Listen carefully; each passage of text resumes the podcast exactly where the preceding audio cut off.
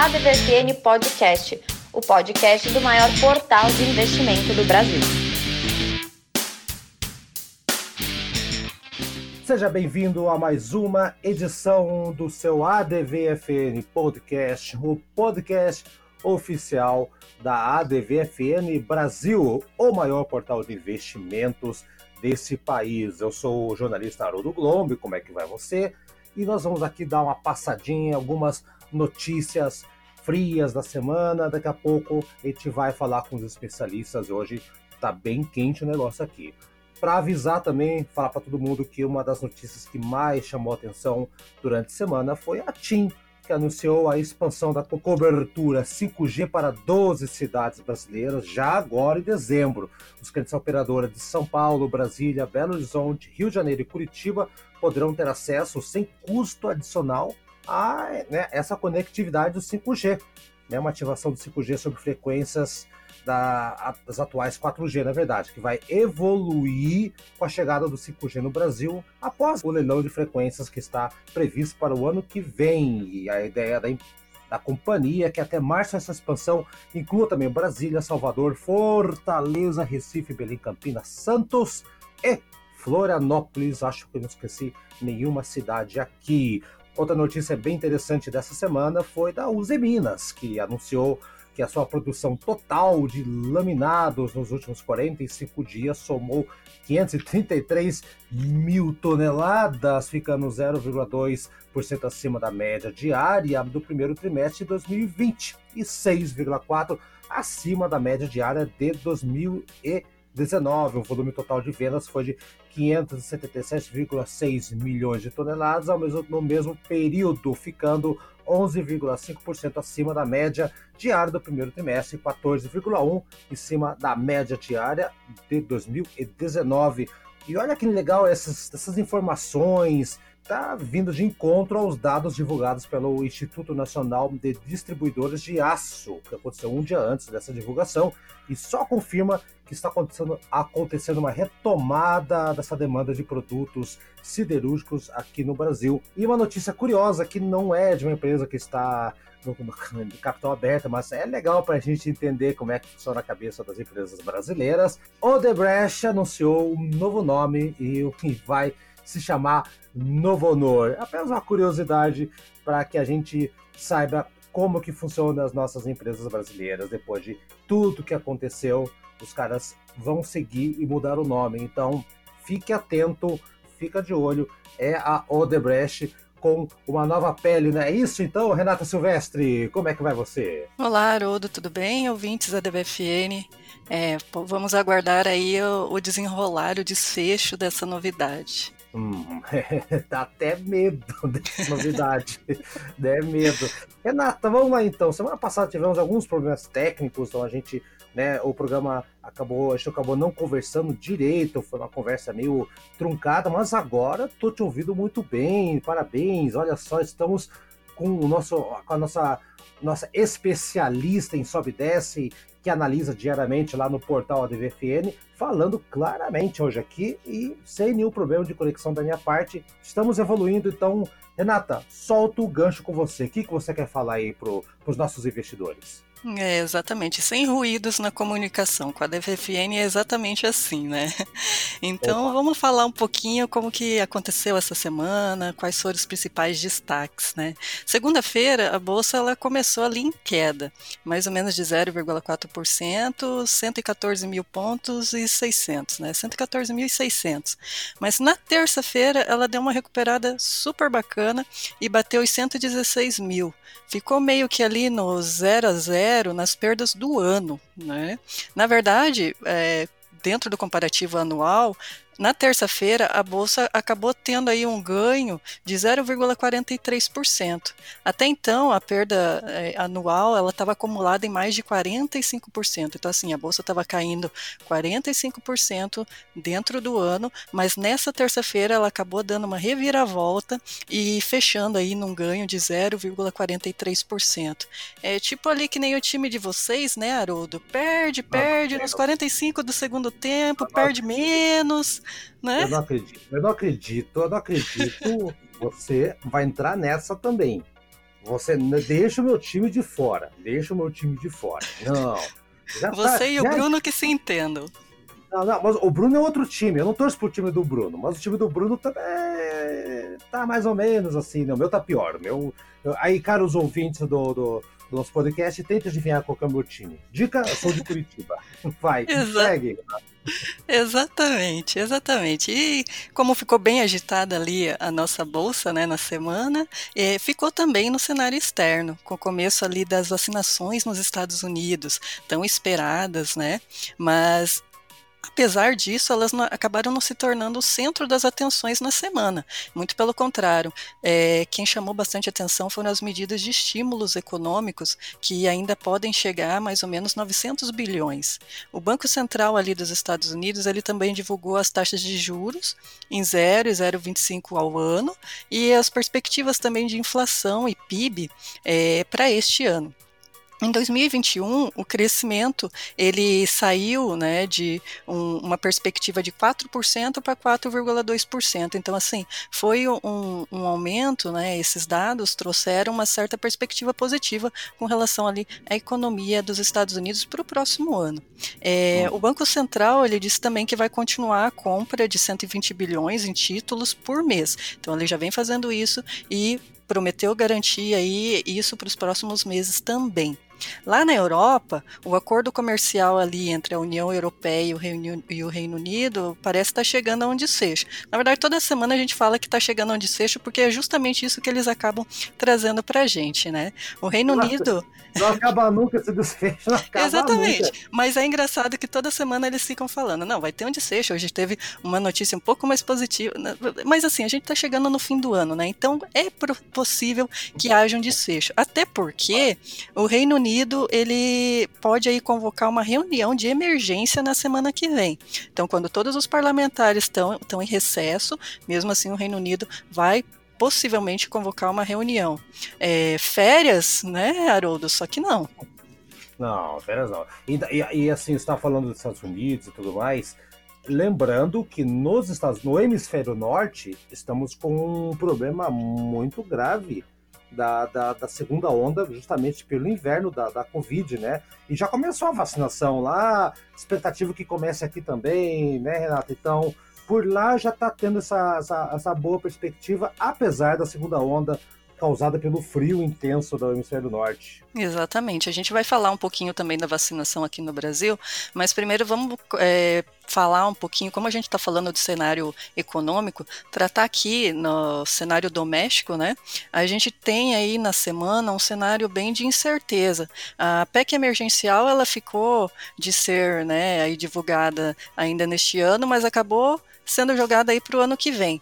Também se previa que a LDO, que é a Lei de Diretrizes, Lei de Diretrizes Orçamentárias do governo, né, que se refere a contas públicas, é, de receita, despesa para o governo, é, que também ficaria aí para a pauta de 2021. Só que é, o projeto da LDO ele foi aprovado nessa quarta-feira, e isso é muito importante, porque não trava os pagamentos do governo federal é, com salários, aposentadorias, enfim, a partir já do início do ano, a partir de janeiro. Mas em contrapartida, os gastos detalhados aí do governo, eles vão ficar na lei orçamentária, é, que deve ser votada só no ano que vem, possivelmente em fevereiro. Então ainda tem aí um gap de, de tempo para ser realmente votada a lei orçamentária para o ano que vem. Falando então agora com relação à nossa vacina, vamos ver se melhora, né? A gente falou ali do cenário interno que está um pouco instável, de repente a vacina pode melhorar, né? Todo mundo se vacinando lá fora, Estados Unidos, Reino Unido já numa semana anterior também, mas aqui ainda é indefinida a data. De acordo com o governo, mais possivelmente meados de fevereiro, é, que aparece bem provável que venha a vacina. E algo bem interessante Haroldo, o governo ele afirmou que as pessoas é, que tomarem a vacina aqui no, no, Brasil possivelmente vão precisar assinar um termo de compromisso para quem tomar a vacina que ainda tem esse status de uso emergencial. Não, emergencial. É, olha, e assim, Renata, a gente te coloca nessa, nesse caldeirão todo. Uh, algumas notícias que vão aparecendo, alguma, algumas pessoas irresponsáveis, as pessoas nesse momento irresponsáveis, tá? Por exemplo, tem um pastor aqui, acho que é um pastor, não sei qual é a igreja, não sei se é evangélico, não sei qual é, que disse que a, o, a vacina chinesa. É engraçado que é uma implicância com a China, né? Justa, é, na hora de co comprar o, o, o, smartphone, então vai para a China correndo, né? Na hora da vacina, não. Então, é, é, diz que a vacina chinesa não só não é eficaz, como ela tem, pode dar câncer e ela tem o HIV dentro. É, na verdade, esse tipo de notícias sensacionalistas, elas estão de monte por aí, né? E é muito importante a gente ficar atento e sempre procurar as fontes mais confiáveis possíveis, né? Que são justamente as fontes que estão com os especialistas ou dentro dos próprios pesquisadores. A partir disso, a gente consegue ter uma visão mais ampla das coisas e não cair né, nessas armadilhas, porque realmente notícias, informações sempre vai ter. E existem também aqueles que são contra a vacina e aqueles que são a favor da vacina. Então, assim, a gente tem um cenário muito amplo que precisa ficar bem atento para não cair aí, né, em, em ideologia ideologias ou estereótipos, acabar criando o estereótipo da, da vacina. É, exatamente, fica atento, informação e lucidez nesse momento e tá chegando o final do ano, não façam aglomeração achando que ah, vai ter a vacina, então tá tudo bem. Não é bem assim também, né? Vamos nos cuidar, porque a é. vacina é, vai ser escalonado o negócio, né, Renato? Exatamente, e, e exatamente isso que, que você falou, Haroldo. É, de acordo com o governo, ele tem quatro meses para vacinar o grupo prioritário e 12 meses para vacinar a população em geral. Então, assim, até agora essa é a informação que a gente tem. Então, assim, sem aglomeração nesse fim de ano, porque ainda está longe do fim é, essa questão aí da, da vacinação. É, eu vou dizer para você, Renata, e amigos ouvintes, eu tomo vacina nos dois braços, assino o papel e vou no cartório. Eu vou no cartório, tá? Eu, é minha, minha, minha visão. Então é isso aí. Né? É, foi, foi muito engraçado que eu estava conversando ali com o Marcelo Coutinho, né? Que é uhum. muito parceiro da WFN e tal. Ele falou: Ah, Renata, mas você vai tomar aí a vacina que, que vem do Paraná e depois aqui, a, né, do Brasil inteiro. Eu falei: Olha, eu, eu tenho dois braços. Uma eu pego aqui a do Paraná e a outra eu pego a do Brasil inteiro. Não tem é. problema. É. Vai uma em cima da outra. É, e se, se vê uma terceira, a gente acha outro lugar também, não vamos? Exatamente, então, não tá. tem problema. Renato, então, Só... ok, pode falar, diga. Imagina, só para fechar então, para a gente aí tem tanta notícia ruim, né? Cenário meio é, pessimista, vacina que não chega. Vamos falar de coisa boa, que são as empresas ali que tiveram as maiores altas na semana. A gente tem a TOTS, pode falar. É isso que eu ia te perguntar. A gente está falando de vacina e tudo mais, então o que, que deu de coisa boa. Então, na reta final aí da, da, da, de investimento, vai chegar Natal, vai chegar Peru, Papai Noel. Dá para chegar, dá para ter um Papai Noel gordinho até lá ainda? Dá tempo ainda, Renata? Olha, tudo depende, né? É tudo muito incerto esse nosso cenário. Mas para algumas empresas aí tá, tá bem vantajoso esse fim de ano. Principalmente nessa semana para TOTOS, que teve aí uma alta de 11, mais de 11%, e a Suzano, uma alta de mais de 10%. A gente ali na DVFN mostra a carteira recomendada semanal de várias aí corretoras, enfim, e é tudo de uma maneira muito fácil e sem complicação. Tem todas as empresas que entraram e saíram das carteiras carteiras das maiores corretoras do Brasil. E olha que interessante, a MyCap, na carteira semanal, ela sugeriu a TOTOS é, com preço-alvo de até R$ 27,25. Agora, mais ou menos 4,5, a ação já estava em R$ 28,43, ou seja, superou o preço-alvo que estava na carteira semanal da MyCap. Lembrando e... que a gente está gravando numa sexta-feira, você está tá ouvindo no sábado, domingo, tá, é por isso que ela falou agora às quatro e meia é de Isso. hoje da gravação. Nós vamos deixar bem claro aí. São pessoas que tá, tá aberta a bolsa no sábado.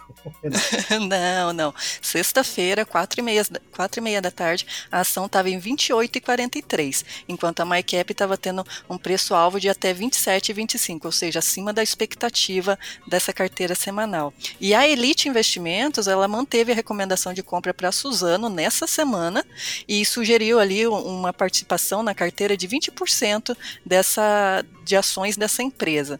É, essa empresa sai de 51,42 na sexta-feira passada e essa semana ela estava em 56,92. Então, assim, uma alta também muito expressiva para a semana e que a carteira da Elite, da Elite Investimentos já estava incorporando essa empresa. Então, assim, vale bastante ficar atento às recomendações também que as corretoras têm feito. A gente traz tudo lá no site da DVFN, as carteiras completas, para o investidor também até dar uma analisada quais são as carteiras que têm o melhor desempenho, é, sugestões de ações que, eles, que, ele, que ele queira ter ou que queira conhecer melhor. A gente tem as recomendações de ativos também, que são recomendações isoladas. Tem tudo lá no site da DVFN, muito bem organizado explicadinho para todo mundo poder conferir. Ah, e que outro portal de investimento te dá tudo mastigado, né? Só a gente, né, Renato? Exatamente, é tudo muito bem organizado e para facilitar a vida e ao mesmo tempo entregar a informação completa para o investidor, né? Então, assim, é, realmente continua seguindo porque é garantia de sucesso. A informação sempre é o melhor investimento. Isso, não, e não é para é investir com grupo, informações de grupo de WhatsApp. Vai, vai na gente que é melhor, então. Renata. A então, gente tem o Telegram também. É diferente do o Zap Zap é perigoso. Tem, tem ali um. Exatamente. Uma, é, enfim, vou deixar claro, então, deixar para outra semana. Abraço então, Renata Silvestre. Semana que vem você volta dando mais um show aqui pra gente, beleza? Combinado? Pode deixar, Odo. Obrigada, obrigada a todos os ouvintes e continua seguindo a gente. Vamos lá. Tchau, tchau. Tchau, tchau.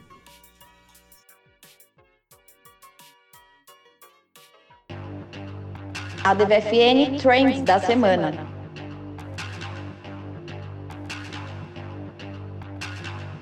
Toda semana a gente fala com ele, toda semana ele traz coisas interessantes para a gente. Eu estou falando com o Brasa. Oi, Brasa, tudo bem? Como é que tá aí?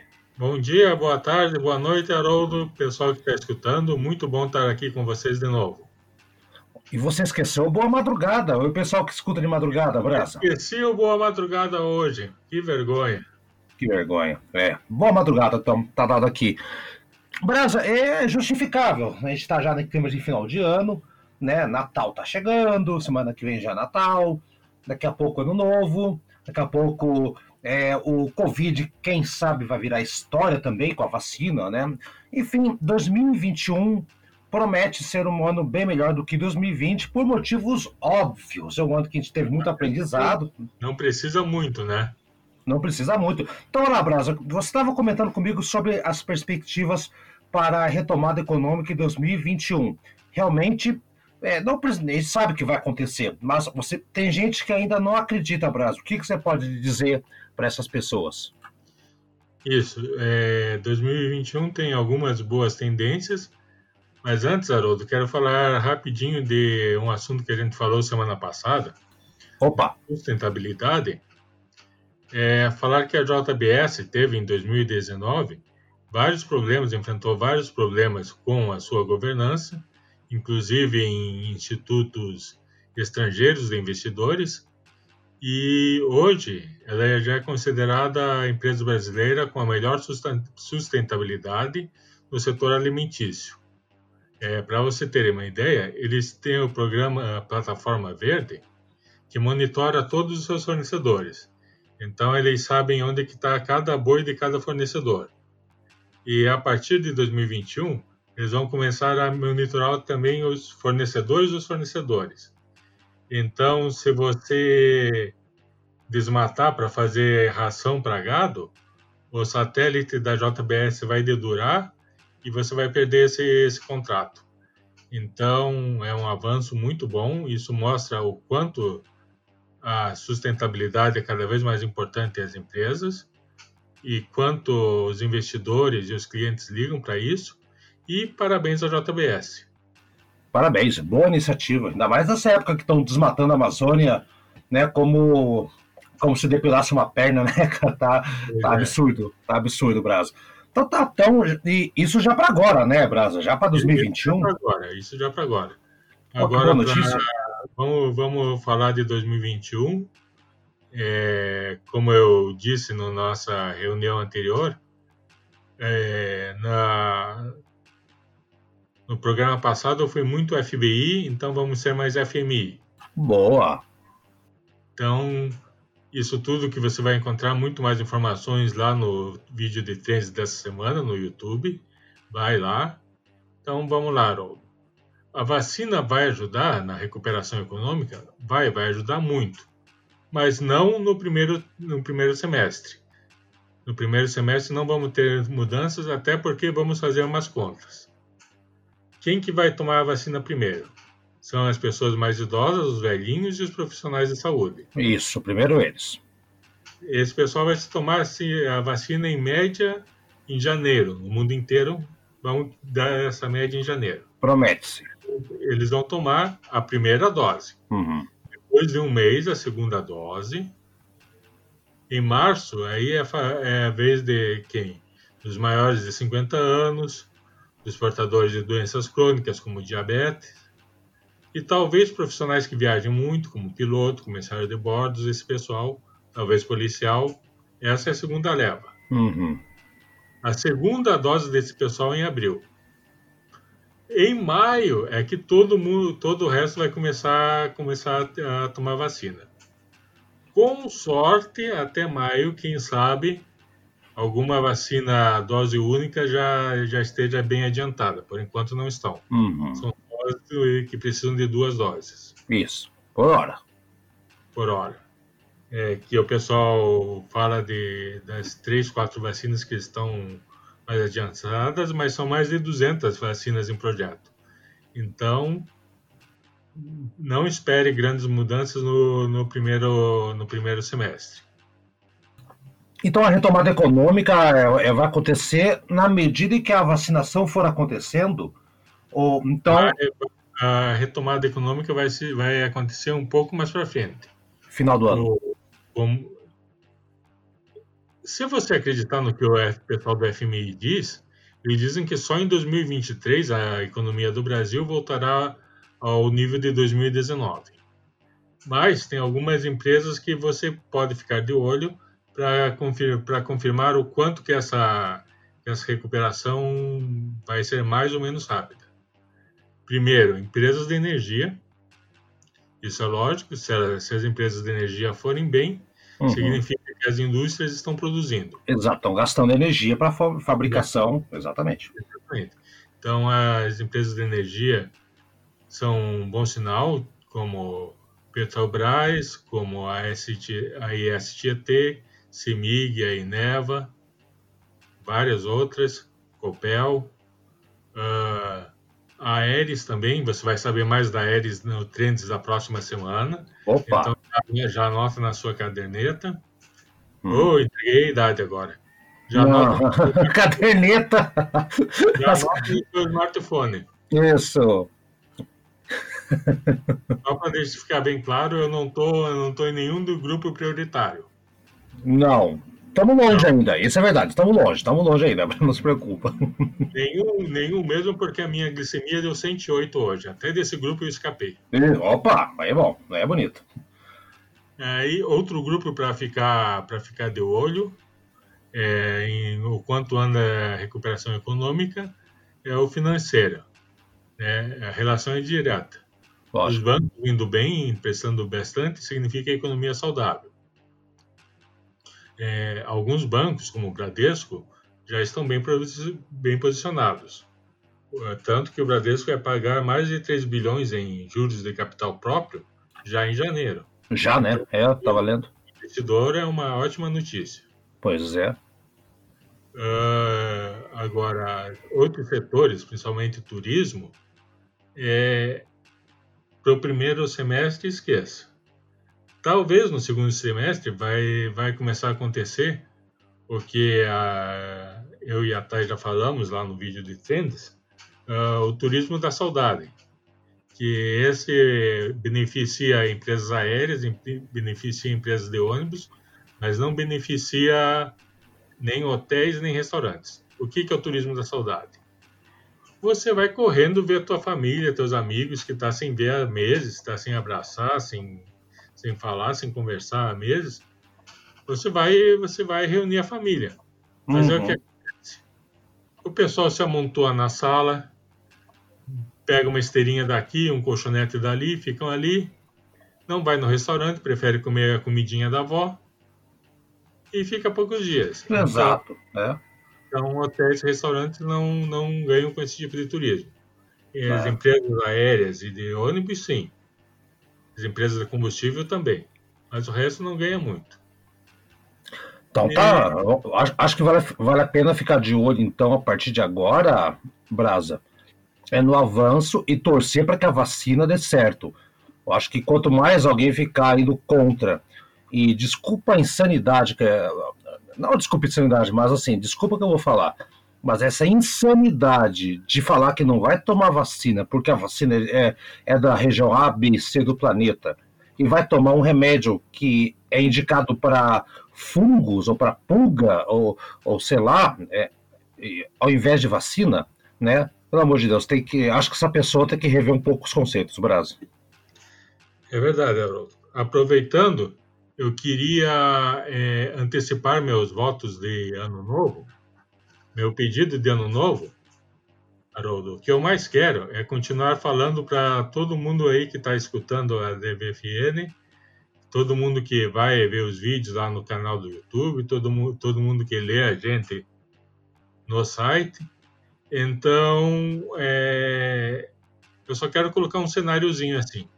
Imagine uma cidade pequena do litoral, com seu hospitalzinho, sua, sua farmacinha, seu hospitalzinho pequeno, que já está quase lotado, aí de repente essa população dessa cidade dobra ou triplica.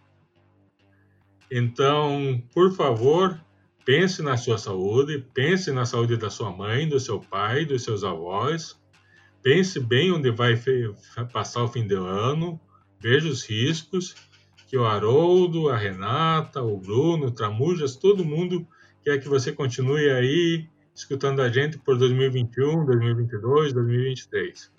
Então, pense bem. É, escutando e ganhando dinheiro com as nossas dicas, então. Isso aí.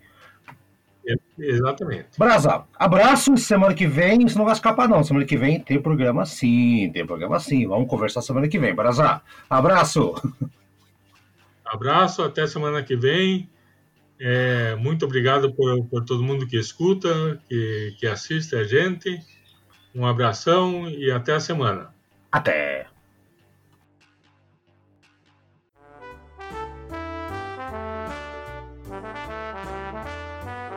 A DVFN Impacto de Mercado.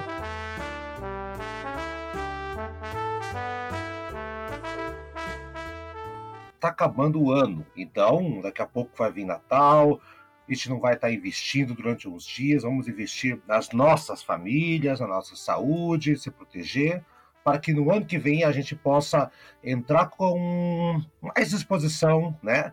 Com... Mas enquanto isso, o Tramujas vai dizendo o que, que pode causar impacto no mercado já para o ano que vem e já tem alguns indícios aí, né, Tramujas? Bom, bom dia, boa tarde, boa noite, Tramujas. Como é que está você? Olá, Haroldo. Olá, ouvintes da DVFN. Graças a Deus, tudo ótimo mercado interessantíssimo e algumas, alguns paradigmas em 2020 foram quebrados.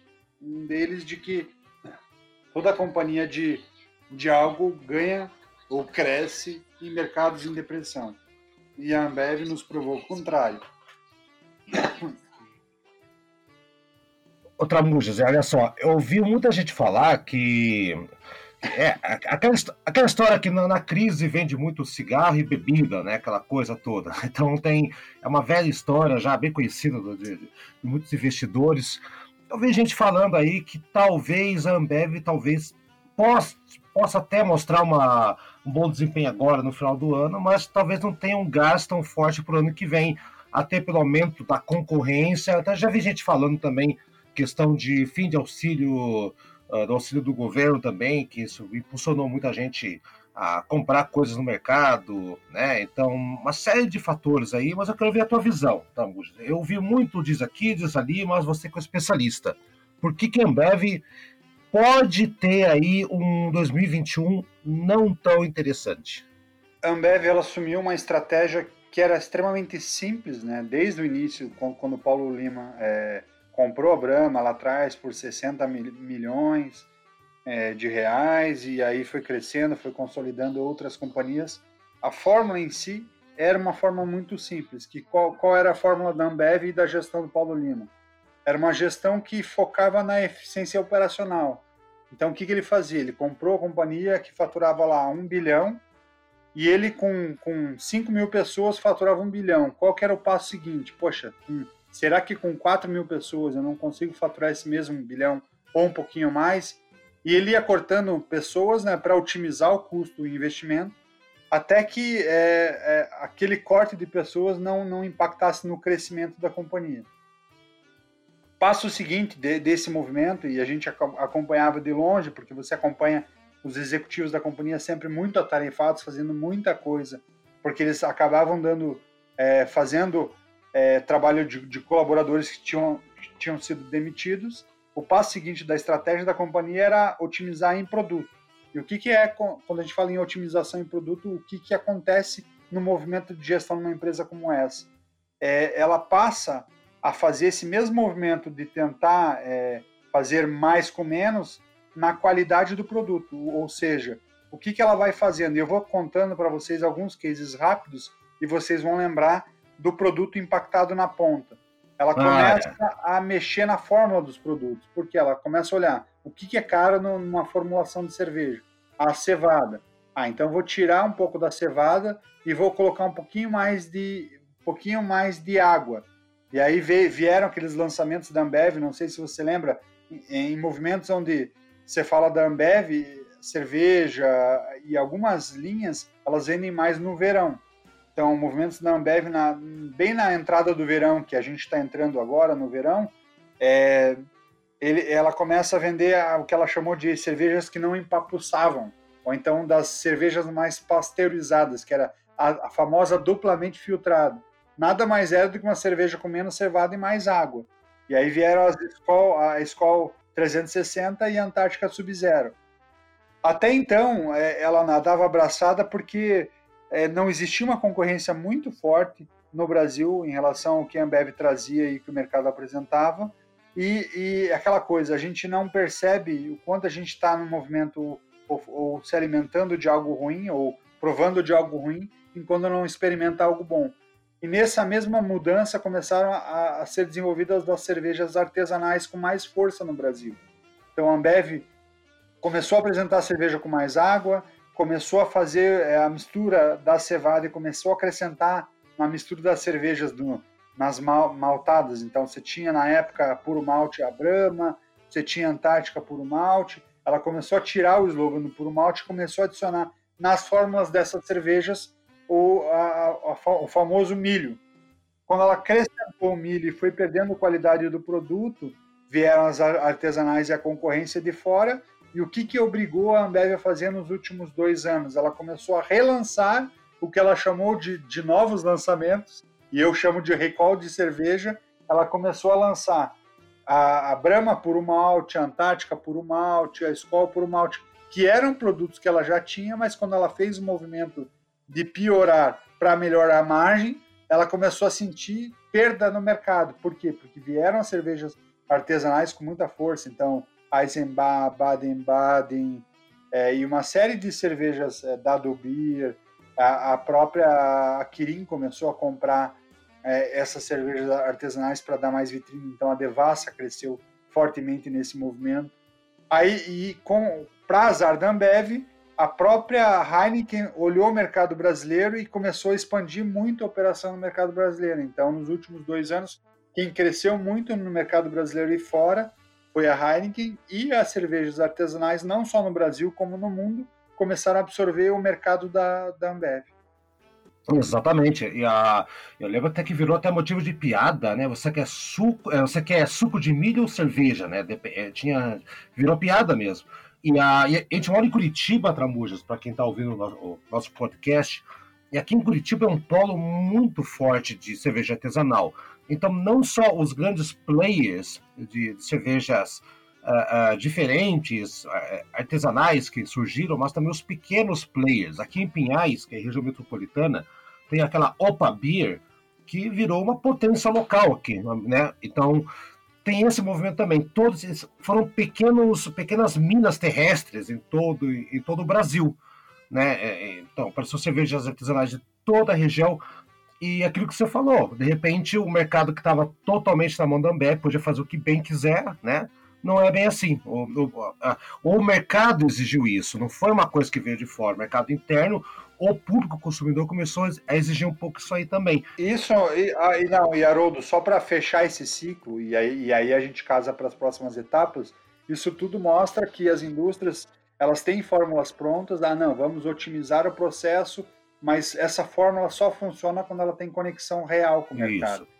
Então é essa mudança de comportamento de consumo, onde o consumidor falou: não, não, eu não quero cerveja aguada, eu quero uma cerveja mais, com mais sabor, com mais, mais encorpada. A Ambev não soube dosar a mão dessa fórmula e, e, e perdeu absurdamente o mercado. Esse mesmo movimento a Coca-Cola já, já havia feito quando ela comprou a Del Valle, os sucos Del Valle.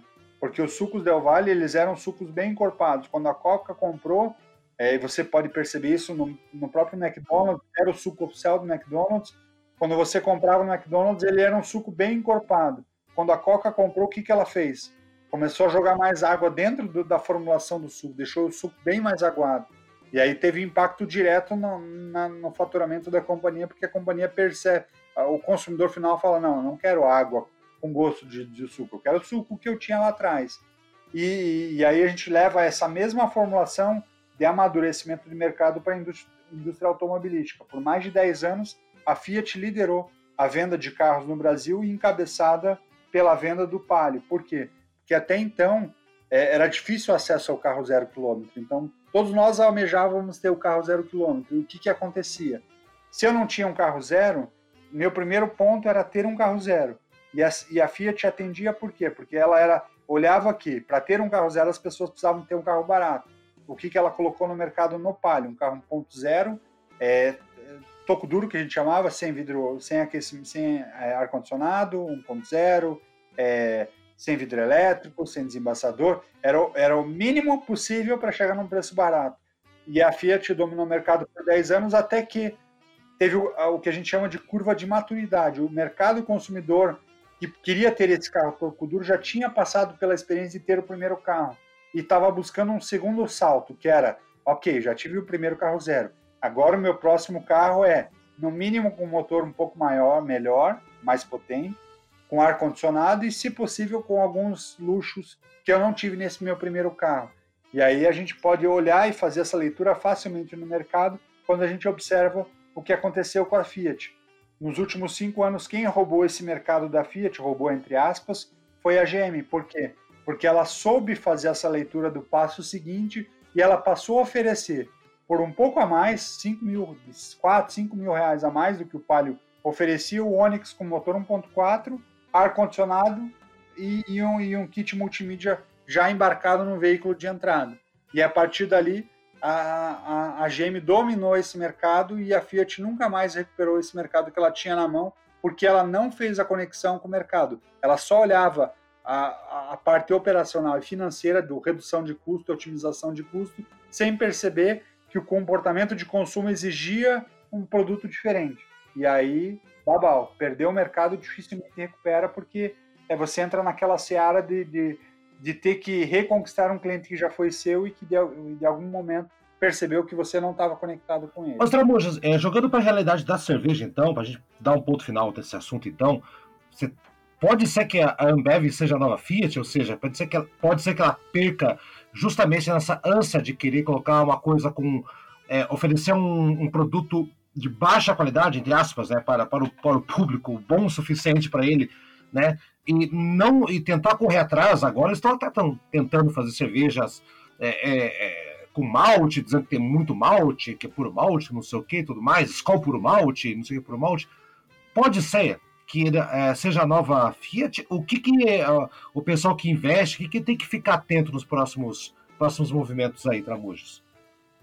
Essa, é, essa companhia que vale mais de 200 bilhões de reais, na minha leitura, dois anos eu escrevi um artigo já sinalizando que a companhia seria uma nova Fiat nesse conceito, nesse conceito de perder o mercado. Ela não entendeu, ela perdeu a conexão, ela acreditava tanto no modelo de gestão operacional, que era otimizar é, pessoas, menos, com menos pessoas fazer mais, e no passo seguinte, com menos produto ter mais margem, ela simplesmente desconectou com o que o seu mercado gostaria.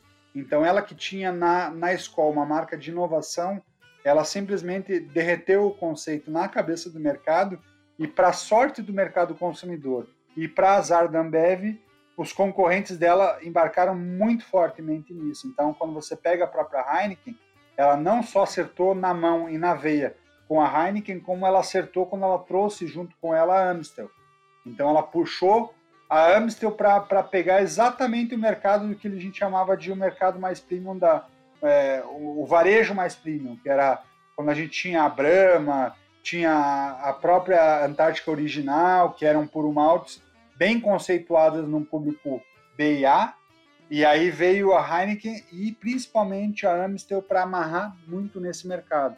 Aí sem falar nas próprias artesanais que a, que a marca e a companhia investiu para abocanhar ainda mais esse mercado. Então, na minha leitura, já está acontecendo. Há dois anos eu sinalizava e agora claramente já aconte acontece. Se a gente pega o gráfico da, da Ambev, do, do, do valor da, da, ação da Ambev, ela hoje está no menor valor é, dos últimos cinco anos. E se você pegar lá fora, a queda das ações são ainda maiores, justamente porque o mercado já não acredita nesse poder de conexão com o comportamento de consumo do, do, do, do consumidor de cerveja. Então a companhia agora ela ficou numa seara de, no conceito e na cabeça do, do, do, cliente, do consumidor, elas passaram a ser não uma cerveja de qualidade, mas um produto focado em preço baixo. E aí essa reversão é bem difícil de acontecer. É, realmente o Brasil está um pouco atrasado em algum... As empresas brasileiras estão atrasadas em alguns conceitos, né, Tramujo? Bom, então tá, semana que vem a gente vai voltar para cá. É Natal, não vamos escapar, não. E vamos, vamos fazer com som de Simone de fundo, Tramujas? Vamos, vamos sim, para ficar com o brasa bem puto, né? ok. Abraço, então, vamos preparar semana que vem. Tchau, Tramujas. Valeu, um abraço, um abraço, ouvintes da DVFN. Tchau, tchau.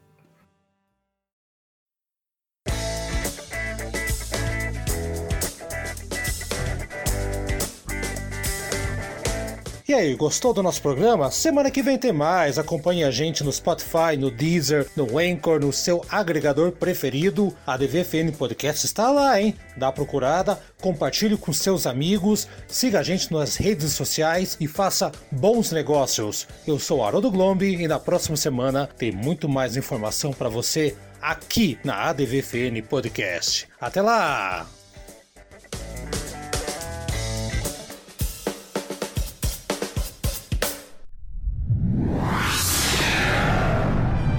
Uma produção na pauta podcast.